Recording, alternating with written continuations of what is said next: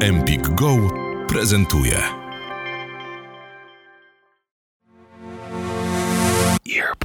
Media.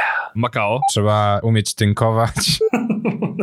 Najgorsze rozdanie ever po prostu. Prosta, ładna. Zapomniałam, jaka taka jest przepiękna. Co więcej, szybko okazało się, że gra praktycznie się nie nudzi. Wstał nagle i wywrócił stół. Możesz zagrać z rodziną, możesz zagrać ze znajomymi. Rozłożysz planszę? Dobra, pionki tutaj. E, Jeszcze wyciągnij kości. Okej, mamy wszystko. Zaczynamy.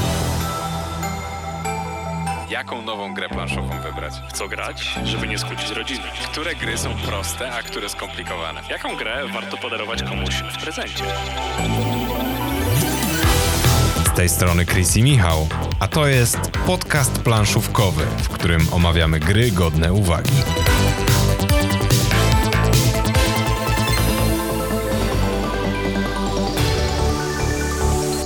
Jakiś czas temu szukałem gry, w którą mógłbym zagrać w święta, odwiedzając rodzinę. I znalazłem. Ta gra cechuje się kilkoma bardzo mocnymi zaletami. Po pierwsze, jest prosta. Po drugie, bardzo ładnie wydana. I po trzecie, dostała tytuł gry roku 2018. Co zdecydowanie było argumentem, który mnie zachęcił do ostatecznego zakupu. Tak więc trafiło na grę o wdzięcznej nazwie Azul. Co więcej, szybko okazało się, że gra praktycznie się nie nudzi. I gdy zabraliśmy ją, żeby odwiedzić mojego ojca, świetnie bawiliśmy się grając zarówno z nim, jego partnerką, jak i jej córką. No my z kolei o Azulu dowiedzieliśmy się, bo właśnie wygrał ten konkurs na grę roku. Mm, No i do tego jest ładny, a to jest takie kryterium, które my często bierzemy pod uwagę. Natomiast na początku trochę zwlekaliśmy.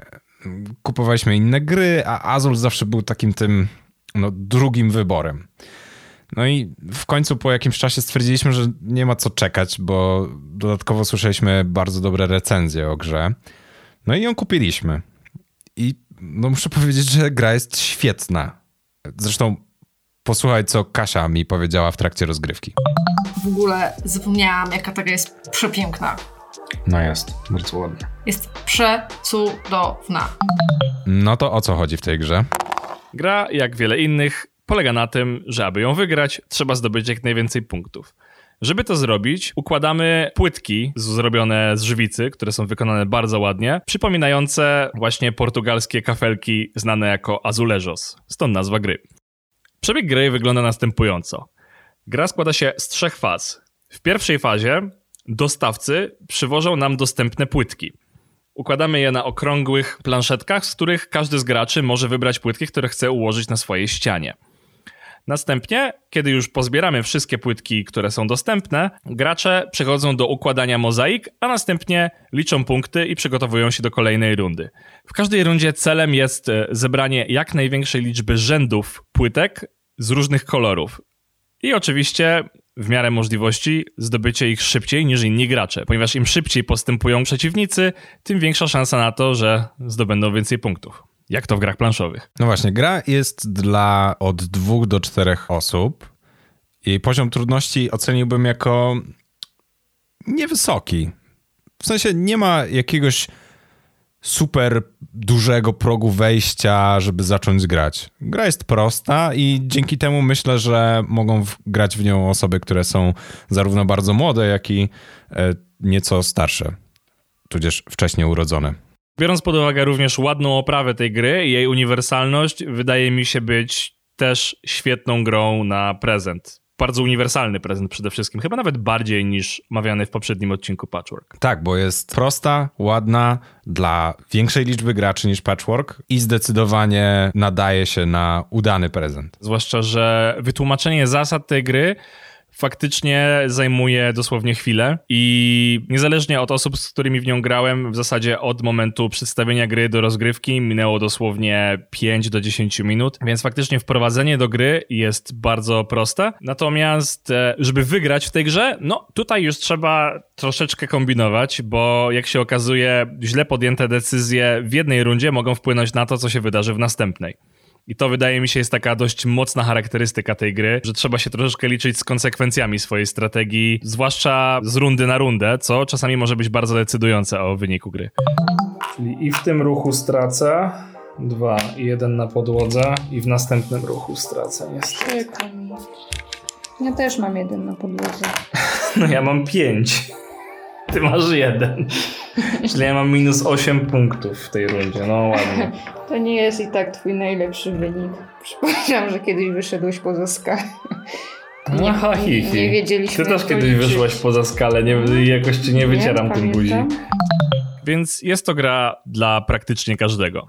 Możesz zagrać z rodziną, możesz zagrać ze znajomymi. Ograniczeń w zasadzie nie ma.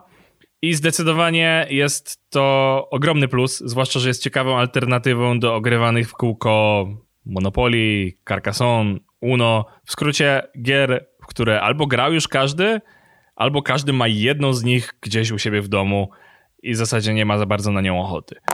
Jeśli miałbym określić kategorię tej gry, to powiedziałbym, że jest logiczno-strategiczna, natomiast to jest dosyć szerokie określenie. Wydaje mi się, że Azul jest przede wszystkim grą strategiczną, gdzie strategia, którą obierze sobie gracz, ma dosyć istotne znaczenie dla tego, ile punktów na koniec zdobędzie, dlatego że gra cechuje się dosyć niską losowością. Tak? Więc gracz musi wybierać z tego, co jest w danym rozdaniu w warsztatach, tak? Musi powybierać odpowiednie kafelki od dostawców i na podstawie swoich decyzji później będzie mógł układać te płytki na ścianie. Wydaje mi się, że w ogóle to określenie gry strategicznej wypadałoby odrobinę odczarować, bo ono może się pierwotnie kojarzyć z grami na przykład wojennymi, gdzie faktycznie zarządza się jakimiś większymi zasobami, te gry wiążą się z jakimś dużym zaawansowaniem, jeśli chodzi o szczegóły, ale wbrew pozorom jest to poziom myślenia strategicznego, który może przypominać nawet klasyczne gry karciane, takie jak Nie Przymierzając, Uno, czy też jego starszy brat Macao. U, Makao. Bo faktycznie gramy tym, co mamy na stole i staramy się dopilnować, żeby płytki, które mogą bardzo pomóc innym graczom, trafiły raczej do nas. Więc to jest myślenie strategiczne tego typu. Ile ty masz tych rządków? Oszukujesz coś. No nie, nie oszukuję, tylko dobrze to strategicznie rozegrałem. To zro... drugi rząd z czerwonych zrobiłem w jednym ruchu, trzeci rząd z niebieskich zrobiłem w jednym ruchu i czwarty rząd z czarnych zrobiłem w jednym ruchu. Wbrew pozorom, jeśli ktoś słyszy, że jest to gra strategiczna i boi się dużego skomplikowania, absolutnie to nie jest przypadek, w którym ma się o to martwić. Ale widzisz, mówisz, że można komuś e, sprzątnąć płytki sprzed nosa. To takie trochę ofensywne granie, takie, żeby uprzykrzyć komuś e, rozgrywkę. Cztery, kochanie. Tak, wiem. Musisz rzucić na podłogę. Wiem, Ale to zrobię, bo chcę ci utrudnić życie. To zrobię, bo tak. A, naprawdę? Naprawdę. Lepiej by ci było wziąć te żółte. Tak, ale utrudniłeś mi życie, więc teraz masz za swoje. Teraz ja muszę to wziąć. Proszę.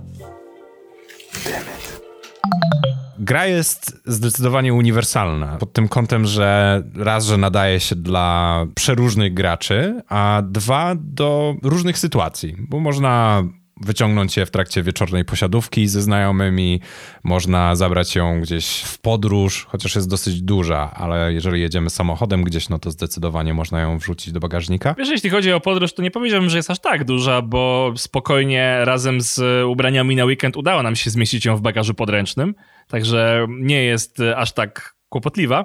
Natomiast zdecydowanie, no nie jest to gra, którą można nazwać podróżną, którą zagrasz w pociągu, A nie, no wiadomo. ale zdecydowanie na średniej wielkości stole bez problemu się zmieści. W ogóle Azul to kolejna gra, w której w ciekawy sposób wybiera się gracza, który rozpoczyna. No i ja i Kasia, no znowu mieliśmy z tym problem. I kto zaczyna? A, bo zaczyna... Zaczyna osoba.